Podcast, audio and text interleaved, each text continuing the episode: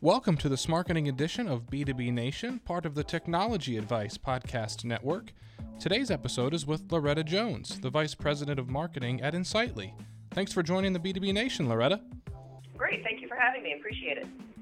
Oh, yeah, absolutely. So, hey, as we jump in here, I just wanted to have you tell us a little bit more about your background and Insightly. Sure. So, I've been uh, in Silicon Valley since it seems like since the dawn of time uh, but that is a little bit of exaggeration. But for, for a number of years, I've worked at a number of startups.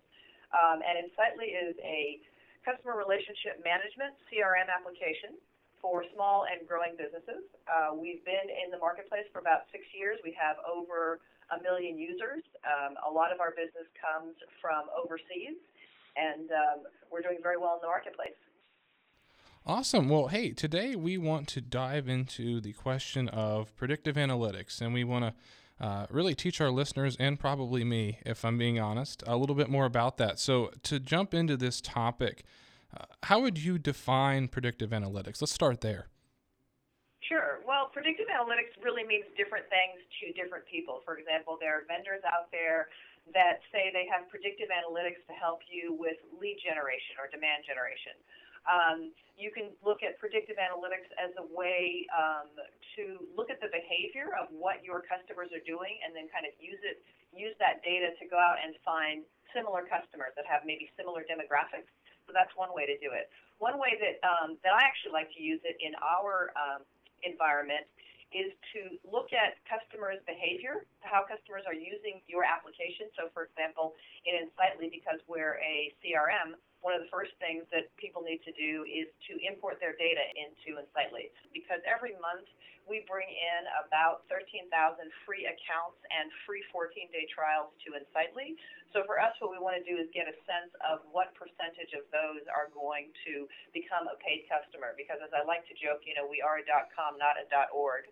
So we need to have obviously a certain percentage of those people on a free account and people that sign up for a free 14-day trial to then become long-term paying customers for us. So that's kind of how we're using predictive analytics here at Insightly. Different ways to define predictive analytics and, and different roles would probably define predictive analytics differently. So for instance, a demand gen manager might use predictive analytics in a different way than mm-hmm. other roles, even within a marketing team. Could, could you outline for us uh, how data from predictive analytics is used with different types of roles?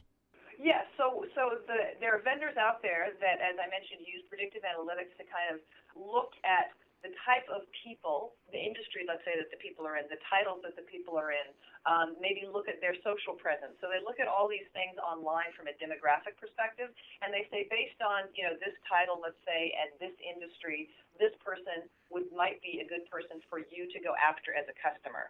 So in that case, in this example of, of predictive analytics, you're actually not looking at your existing users' behavior to, per se in terms of trying to see if they're going to upgrade. What you're doing is you're looking at a, a set of demographics and maybe a set of social um, profile information to determine if a customer that maybe you are not that doesn't even know about you as your company might be interested in becoming a customer. So you could then take that information and maybe turn it over to your salespeople, and then they could call or email these people and say, hey, you know, have you heard about Insightly? Are you looking for a CRM or that type of? You could use it um, for that type of thing in marketing.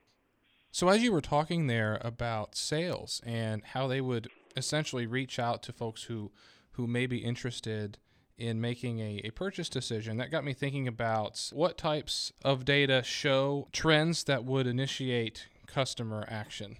So, you know, I think there's a there's a I'll just give, throw this out. There's a famous I think Facebook study when they started. You know, they found out that for a customer to be successful, I think they needed to invite something like seven friends in 21 days or something like that. I can't remember the exact data, but that's just an example of the data. So, for example, for us, um, we know one of the events or one of the actions is that for someone to be successful, the likelihood of them upgrading is if they upgrade, uh, if they log into Insightly five times in the first three days after signing up for a free trial. So that would be one marker, you know. And so then what happens is um, the predictive analytics can kind of give you markers like that at different times, like what should this person be doing by day five, by seven, etc.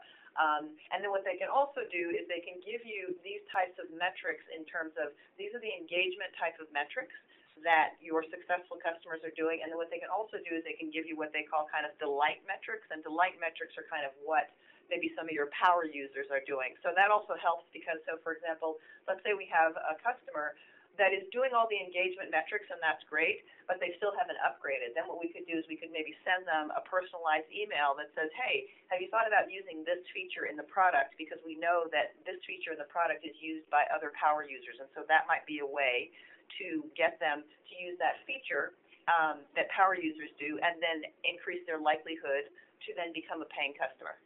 So let's zoom out a little bit more. And when we're talking about uh, some of those markers that customers are making that sales or marketing teams can act on, uh, what are some of those markers? So, for example, in particularly Insightly's case, um, some of the markers are, for example, if someone logs in five times in the first three days, that's a marker that we know that they're on their way to becoming, you know, possibly a successful customer. Basically, kind of the first step on that happy user path, if you will. Um, the next marker is whether they will view some details on a contact. Um, the next marker is whether they have viewed any type of tasks in the product. Um, and then another marker is whether they have looked at um, any type of sales opportunities in the product. So those are just some examples that tell us kind of how people are using the product and as they go along, how successful they are, at which point that would be a prediction as to whether they are going to become a paid customer or not. So you touched on this just a little bit, but another question that, that pops into my head is uh, how how does predictive analytics make a team more proactive with their customers? Example, as I mentioned, we know that if someone logs in five times in the first three days, they're kind of on the first step of that happy path. So we can know that if they don't log in at that point in time, we can actively reach out to them and say, hey, you know, what's going on? Are you are you having an issues? Why, why aren't you logging in? That sort of thing. Um, or another one is we, um, as I mentioned, we know that you know when when customers look at opportunities, chances are they're probably using um, an opportunity in a sales context. So again, we can send them a personalized email that says, hey, you know, just checking in. Do you have any questions on how to use Insightly for sales, or any type of um, do you need any information on kind of best practices for sales or anything like that? So those are ways that you can proactively reach out to your customers and kind of help them along based on the actions or based on the markers that your predictive analytics comes up with. So, predictive analytics overall is sort of a younger portion of the Martech stack. And, and I'm just curious to hear your thoughts. You've seen it evolve probably from its infancy into where it is today. Uh, I'd be curious to hear your take on where you think it will be three to five years from now and how we'll look at data differently because of it. Well, I actually think that predictive analytics, to be perfectly honest, is still kind of uh, in a nascent stage. I think that, you know, this kind of whole AI, artificial intelligence field is still kind of early on. I think there's a lot, uh, we have a lot of runway there before, you know, that type of market kind of gets, gets tapped out. Um, I think that uh, as the market matures, or as you know the different technology matures, I think we'll be able to get even more accurate data than we get now. I think we'll be able to pinpoint events even more accurately. Um, I also think that you know there's a big trend for big data everywhere. Big data, big data, big data. But I actually think that really what is key is almost being able to pick out small data within the big data, right? And that kind of goes to my example of I was saying how every month we bring in about 13,000 free accounts with free trials.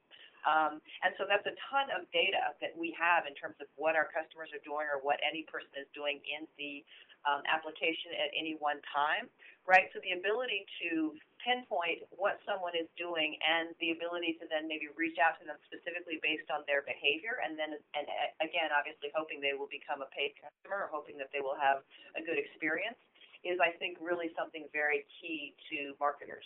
Well, Loretta, thank you so much for taking some time with us today. This was a, a, really great look into predictive analytics, and I really appreciated that last piece on where it's going. Uh, as we get out, our listeners get out into the digital world, how can our listeners find out more about you and Insightly? Oh, easy to find out more about Insightly. Just um, come to our website, insightly.com Again, as I mentioned, you can sign up for a free account or a free trial. We also have a number of resources, ebooks, and white papers on our website for those that might not that might be a little bit less familiar with customer relationship management, um, and we can go from there. All right. Well, thank you again, Loretta, for a great discussion today. This was wonderful. Thank you. Appreciate you having me. Absolutely. And, and also thank you to our listeners for following along.